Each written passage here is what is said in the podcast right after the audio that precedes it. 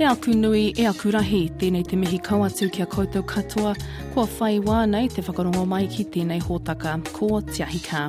This is Tiahika on RNZ, I'm Justine Murray. In the last few shows, we've brought highlights and coverage of Te Pūtake o Te Riri, a symposium about the New Zealand land wars hosted by Whakatane-based institution Te Whare Wānanga o Awanuiarangi. Last week, CEO Dr Wiremu Doherty discussed tohi rites or blessing ceremonies before soldiers left their homelands. They left Ruatahuna to go through to join the Māori battalion. They hui at Pāpueru. And one of the things, the protocols that they had to do was each person who had signed up as part of the karakia, there was a mokomoko that used to live in the peach tree at Pāpueru. The mokomoko was on the tree, they'd put it on the, on the person's hand, and while they're doing their karakia, if the mokomoko sat there, you were all right. But if it started licking your hand, you were told not to go, because if you went, you wouldn't come back. We continue that theme in today's show with Vince Copeland of Ngātiawa and Ngāi Tūhoe. Ka tuwhera te tāwaha o te riri, ka ore titiro ki te ao marama. When the gates of war are open, men recks not of the world of life. So what that means is, is that when it's time to go to war, uh, the standards of normal behaviour no longer apply. It's a recognition that the world of life and rational thinking and logical thinking and, and uh, nice behavior is over. You're now going into a, a dark place. And so rituals were used to manage the transition between Te Ao Marama, the world of life, light and understanding, into, uh, into Te Pō, the world of darkness.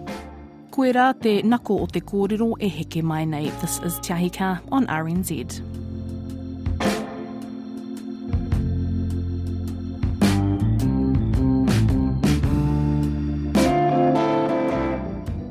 Is the former Pou Whakahaere at Mahitahi Akoranga, an organisation that works with the Department of Corrections to reduce reoffending. From highlights of his presentation, Vince discussed the rituals, or tohi, in the midst of conflict. Uh, for those of you who aren't aware, um, I'm, I'm actually a, a commissioned officer in the New Zealand Army. Now, when an officer graduates, uh, they go through a special ceremony. So, just before midnight, the cadets that are about to graduate, uh, with their supporters, are called forward in front of the assembled guests. The officer takes a, the, the graduating officer cadet uh, takes a knee with their supporters standing behind them.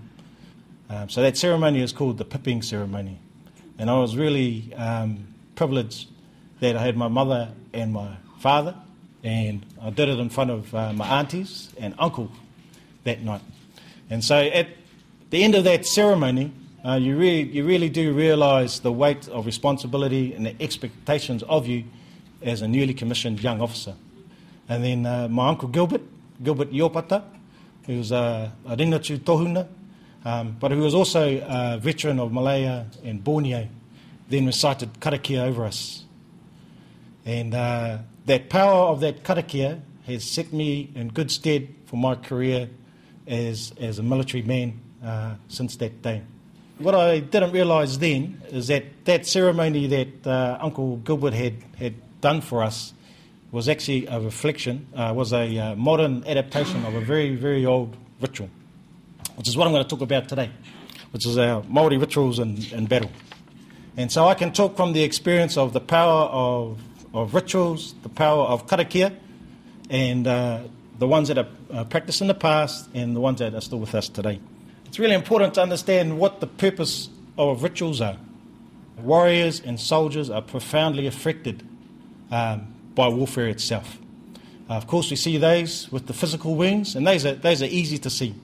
But there are many soldiers who come back who are suffering the psychological uh, trauma of war, uh, whether it be uh, post traumatic stress syndrome, uh, PT, sorry, post traumatic stress disorder, PTSD, or uh, moral injury is another word that they use. So our tupuna knew this. Right? They, our tupuna knew these three truths. And so this was reflected in the whakatauki that they would say. Ka tuwhera te tawaho te riri, ka ore titiro ki te ao marama. When the gates of war are open, men recks not of the world of life. So what that means is, is that when it's time to go to war, uh, the standards of normal behaviour no longer apply. It's a recognition that the world of life and rational thinking and logical thinking and, and uh, nice behaviour is over. You're now going into a, a dark place. And so rituals were used to manage the transition between Te Ao Marama, the world of life, light and understanding, into, uh, into Te Po, the world of darkness. So the rituals before battle placed the tapu of the war god Tuma Tumatauenga on the soldiers, or on the warriors and their weapons, dedicating them to the service of Tumatauenga. The rituals prepared the warrior psychologically and emotionally uh, for the experience that they were about to go through. Um, and the warriors uh, remained under their tapu until it was time to come home, and it was taken off. So the rituals for the return home had the purpose of purifying and cleansing the warrior, making them safe to return uh, back into the community. So uh, another whakatauki that our tipuna said was, uh, kaua e aro aro rua, kei naua koe e tū mata rehu rehu. Which basically means don't diverge from the ancient te- teachings uh, lest you be affected by tū mata rehu rehu. Now tū mata rehu rehu uh, was the personification of those emotions um, and those physical effects that you feel in battle. Alston Best described it this way uh, a person who was affected by tū mata rehu rehu, their sight shall grow dim, their right arms shall weaken, and their hearts become as water when the spears of the enemy close in upon them. Okay.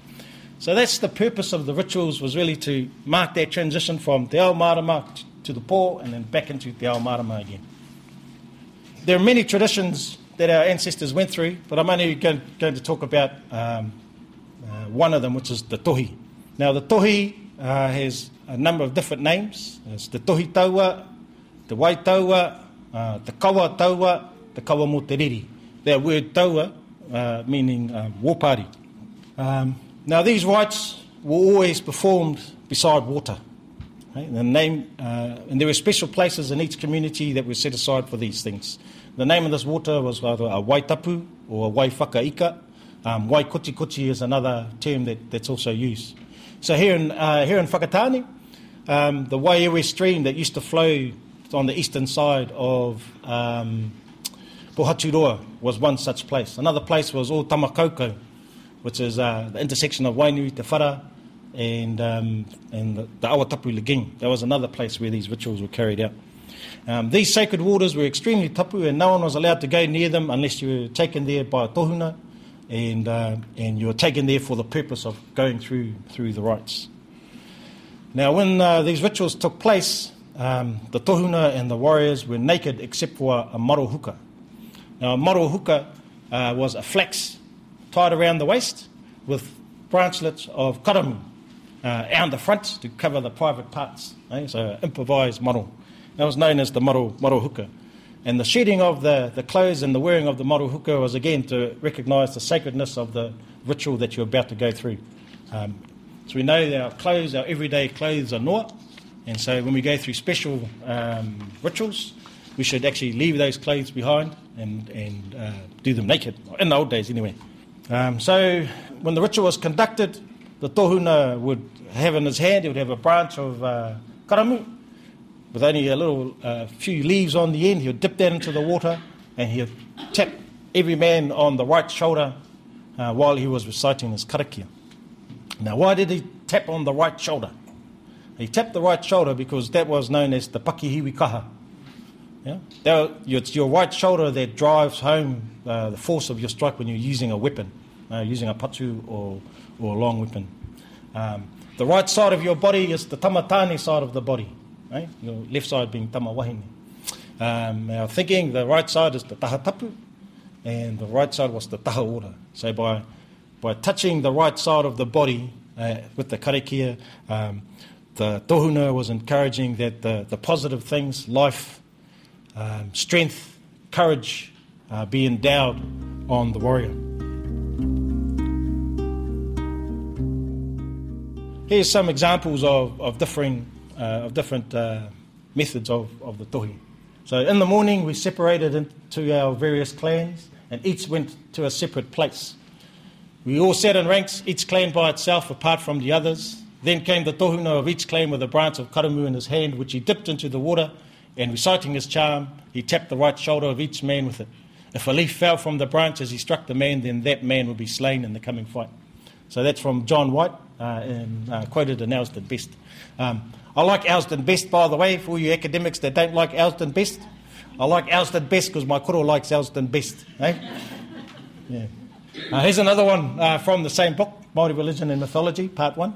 Um, at the earliest dawn, the warriors assemble by the side of some water. A running stream is preferred for the purpose of the tohi or rite of purification. When all the warriors are drawn up in a line, standing with one foot on the land and the other in the water, the tohunga takes in his right hand a branch of the karamu shrub and dips it into the water. He then waves the branch over the naked warriors so that not only every man but every weapon is sprinkled. At the same time, he raises the chant, Wetea ki te wai kia wetea, which may be translated as, Unloose the sins with water, that they may be unloosed. In this chant, the whole war party joins, and then if the oracles and omens are favourable, they start at once on their destroying career. So that's examples of how the tohi was performed.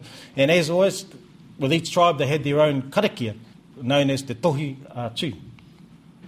Uh, but it goes like this, uh, ka tohi a tama ki te wai o tūtawake, ofa ofa tama ki te wai o tūtawake, kia riri tama ki te wai o tūtawake, kia nifa tama ki te wai o tūtawake. Okay, you are baptized, son, with the water of Tutawake. The boy prattles in the water of Tutawake. Be militant, son, with the waters of Tutawake. Be fierce, son, with the water of Tutawake. Okay, so Tutawake uh, was another name for Tumatauinga, the god of war, and refers to Tu as being the, um, I suppose, the, the personification of, of fighting, you know. So just another name for Tumatauinga. Ofa ofa um, is a word that means for when babies, um, when they when they get to a certain age, they're able to move around by themselves. So that's what the ofa ofa is. So the words in these tohi always are, are about um, encouraging, uh, encouraging the person to have strength, to have courage, you know, to be fierce, to be fearless. And all the tohi say that. Here, Vince talks about the blessing rituals that occurred before warriors left for battle. Once all the rites have been completed, they went on their merry way and just before the battle, they'd go through a second tohi ritual. And at that second tohi ritual, they'd go through the same process again, but then they had another karakia uh, called a hirihiri. So the purpose of the hirihiri was to bind all those positive things to the warrior. And it's really neat because in the hirihiri it mentions whakatane. Um, so kotahi koe ki reira, kotahi koe ki te mānuka i whakatane, kotahi koe ki reira, kotahi koe ki te mākākā i whakatane, Ko tahi koe ki reira, ko tahi koe ki te pauahu i whakatane, Ko tahi koe ki reira, ko tahi koe ki te marae o whakatāne. Kia mau patu koe, kia whiwhia, kia rawea, kia mau. So, one thou there, one thou at the manuka at whakatāne. One thou there, one thou at the makaka at whakatāne. One thou there, one thou at the altar at whakatāne. One thou there, one thou at the marae of whakatāne. May thou carry arms and possess and firmly hold thine enemies. The manuka i whakatāne is the manuka tūtahi. The mākākā is the name of the old tuahu that stood in Whakatane before the manuka tūtahi was planted, planted there when, at the arrival of the um, Mātātua canoe. That was the name of the altar, it was called Te Makaka. Uh, the pauahu i Whakatane is both Te Makaka and Te Manuka Tūtahi. Pauahu is another word for, for tuahu, uh, an altar, but pauahu refers to uh, a pau, you know, a pole in the ground, a post being upright. Um, now, the pauahu i whakatāne, the manuka i whakatāne, the makaka was one of um, five mauri um, that were recognised as being uh, places of, of power where people would go to heal themselves, to, to protect themselves. Um, there was one another one down in Whangarā, the other one, there was another one in um, Tainui at Kawhia, um, Te Ahurei, Tongariro was said to be one place, and there was a, at the last final place uh, was where um, Ngā Toroirangi had, had placed the mauri in the Coromandel. With these karakia, so those are the old karakia. Um, what, what, we, what we know and what we've experienced is that um, these, these rituals continue um, into the modern era. So um, the man on the right, that's um, Sir James Henare, Hemi Henare. Um, Sir James Henare was the last commanding officer of the 28th Māori Battalion. Uh, when the battalion, when Apirana Ngata called for volunteers in 1939, when um, New Zealand had declared war on Germany, and uh, and Apirana had proposed that uh, that uh, Maori battalion be formed. So James Henare was one of those who um, who enlisted. Um, the James Henare uh, went through the tohi ritual before he left home. Uh, the ritual was conducted up at Motatau Marae in front of um, his elders, uh, and it was conducted by a, a, to, a tohunga who was a um, who was a, a descendant of uh, of a well-known Ngāpuhi tohunga in Matakite and Sage, uh, Te Kēmara. Um, so the rite that the Ngāpuhi goes through is called the karaka whachi. The karaka is the leaf, the whachi um, in the ritual is that if the leaf falls off, no, that was a, a bad sign. The karaka whachi karakia goes takutama i tohia ki te hutu, ki te ake, ki a riri, ki a nunuha me te nau ahau. Karo patu ki te tai mō tū, karo mape ki te tai mō tū, karo tai ki mō tū, tohi tapu ki te wai o karaka whachi. Okay? My son dedicated with the pohutukawa, dedicated with the yake to be angry, to be fierce in battle, and to attack like the wind, dodge clubs in the tide of war of two, dodge projectiles in the tide of war on behalf of two. A sacred dedication with the water of karaka Whati. Um, now, the pohuchikawa and the ake are two woods that are used for making of weapons, which is why they're um, used in the, uh, in the karakia, you know, in the same way that the, um, the warrior is expected to be hard. And the word that they used, um, uh, they used to say that tohi used to implant the, the, the um, heart of stone of the war god Tumatauinga, um, that, that was known as the Fatu Moana, to harden the warrior to, uh, to the enemy and to harden to the warrior to the act of killing and to harden the warrior uh, to, to deal with what he was about to face. So, so this is a well-known tohi by a well-known person. Um, another officer of the Māori Battalion, Pita Awatere, also went through the tohi ritual. And no doubt, I have no doubt that many, many of our, our koroua, our uncles and grandfathers that, that deployed in World War One and World War Two went through this ritual as well. I went through a similar ritual, but not quite the same. When I first deployed to East Timor, and again, second uh, again in uh, Afghanistan, um, and it was a, lot, lot simpler. Um, we deployed as a contingent in East Timor. We were invited to Judea Marae in Tauranga, and there at that marae, uh, the kaumātua of that marae recited a karakia over us, asking for God's protection while we do our work over in East Timor. You know, so that's a form of a, of a tohi there. The second uh, ex- experience with that at the same time was in our whānau. Uh, before we left, we had a karakia as a whānau asking the same things before I left. Yeah? And that practice is still going on today with many of our Māori soldiers and sailors and airmen and women uh, before they deploy to, to war zones. Here, Vince Copeland talks about the involvement of Māori in war overseas. Uh, so, first, a lot of Māori deployed uh, in, the, in the very first conflict that New Zealand was involved in, the Boer War in uh, 1898. Uh, Walter Calloway was a well-known man from um, but our own, my grandfather's own uncle was one of those who deployed as a 15-year-old. The Māori Battalion, oh sorry, Māori Pioneer Battalion in World War One. After Gallipoli, the, it was so decimated um, that it was actually combined with uh, Pākehā from the Otago Mounted Rifles, I think it was, or the Otago Regiment, and they formed to combine uh, a, a, a, bicultural unit uh, called the Pioneer Battalion. Then, near, nearing the end of World War One, there were finally enough uh, recruits and numbers that were able to form the Maori Pioneer Battalion. What's significant about this battalion is that this was one of the only battalions that came back as a complete unit. It left as a whole unit and came back as a complete unit. Uh, 28th Maori Battalion, uh, put together by Apirana Ngata. Uh, plenty of stories about those guys, their fame uh, within the Allies and with amongst the, the, um, the enemy. Uh, they were very, very highly regarded fighters. Uh, after World War II, um, still going to Korea, some Maori gun crew there, and then the, then the conflicts in Southeast Asia, uh, Malaya, Borneo, Vietnam, up in here. Okay, so those were still shooting wars, so people were still um, casualties, and wounding was still very much part of, um, uh, of what to expect.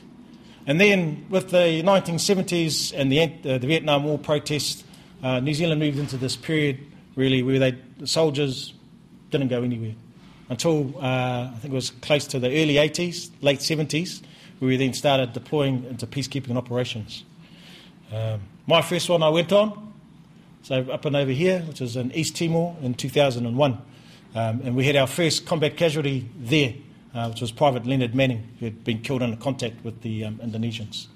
Uh, since that time, we've, we've, lost quite a few soldiers. Uh, not as many as some of our allies, but each one of those soldiers affects a whānau, affects a community. Uh, it has an effect on their comrades as well. And of course, old Willie, eh? Kapai. For Māori, it seems to be just part of our blood to get involved in these wars. The generations have moved on now, and when we look back, we ask, now, why did they gain? Now, why did they gain? And in the end, I think if you look at those times, especially in World War One and World War Two, they weren't as connected as, as we are now. They didn't have Facebook, they didn't have TV, um, you know, they didn't. Air travel wasn't the way it was. That was the only way you're going to get to get out of your little village, eh? to get out of Ruatoki, and to see the world was to go and join up and go off and fight. Um, for God, for King, and for country, yep, that might have been the call, but once you get down there and bullets start going down range, um, that goes out the window, and you actually end up only fighting for the man for your brother who's on your left and on his right. An important role was that of the padre, or chaplain within the armed services. Here, Vince talks about Māori who held the role of padre within the Māori battalion. In traditional warfare, the tohunga had a very important role in maintaining the spiritual welfare um, of, of the war party. And likewise, in modern times, the padre plays that role. Um, so these are the 28th Māori Battalion padres. So uh, going through, so down here, this is Padre Harawira. Um, so Padre Harawira went to World War One as a 16-year-old, uh, and he was the first Padre uh, of the Māori Battalion. So we got uh, Wharetini Rangi over here. This is Uncle Abi's um, Um, he, he deployed as a very old man. Um, he had three sons, that's what I mean. He had three sons fighting in the Māori Battalion at that time. So he had the father and three sons in the Māori battalion. Um, he was from the east coast, uh, but he had married uh, uh, Wahine, uh, Wahine from, from Ruatoki, um, Rotu um, Kereru. Unfortunately, he, he had both eardrums shattered uh, while he was in Africa. Uh, the third the third chaplain was this fellow down over here, um, Ngātai Wānoa and he served in the, the battalion from Alamein to Tunis. Uh, he was a, a Māori All Black. He was a vicar before the war. When the war started, um, he enlisted as a private and eventually uh, was promoted to the rank of captain and chaplain through that war. Uh, the fourth padre is Padre Wi Te Tau. So he was of Ngāti Kahungunu. He arrived in the Middle East in 1943 and served throughout the Italian campaign. Um, he was awarded the Military Cross uh, for his work with the battalion. And then finally, the last Padre um, was, although he wasn't an official member of the, of the battalion, he was attached to the battalion as a Padre, as Padre Manuhuia Bennett of Te. Uh, so these men had a, had a big role in sustaining the fighting spirit uh, of the battalion. Um, and they went after the war after the war, they went on to, again, lead the very distinguished, um, distinguished lives. So let's um, share some thoughts from uh, Padre Wi Te Tau Huata. Uh, he talks about the importance of the taha wairua.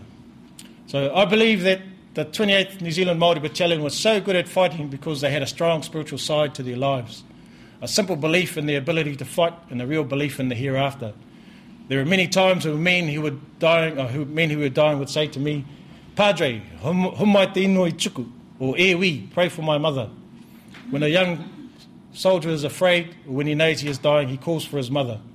The priorities of Aroha to a young Māori soldier seem to be love for his mother, love for his father, love for his wife, and love for his children. And, and that was Padre um, experience. Here, Wi Te Tau talks about before the battle.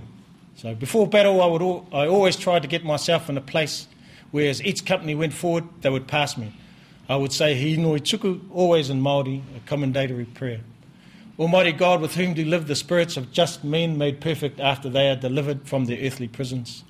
We humbly commend these souls of these thy servants of the 28th New Zealand Māori Battalion into thy hands, as into the hands of a faithful Creator and most merciful Saviour. That they may in the end be brought to life everlasting through the merits of Jesus Christ, thine only Son, our Lord. Amen. Tēnā koe, Vince Copeland, a soldier in the armed forces who discussed tohi, or blessing ceremonies, in the context of war both here and overseas. Kua ia tā tātou kaupapa i tēnei wā. That's Te Ahi Kaa for the week. Presentations and highlights from a recent symposium about the New Zealand land wars, Te Pūtake o Te Riri. Our final episode in the series returns next Sunday. Nā reira, he mihi mahana tēnei kia tātou a katoa hoki mai a te rātapu e tū mai nei. Hei kona mai.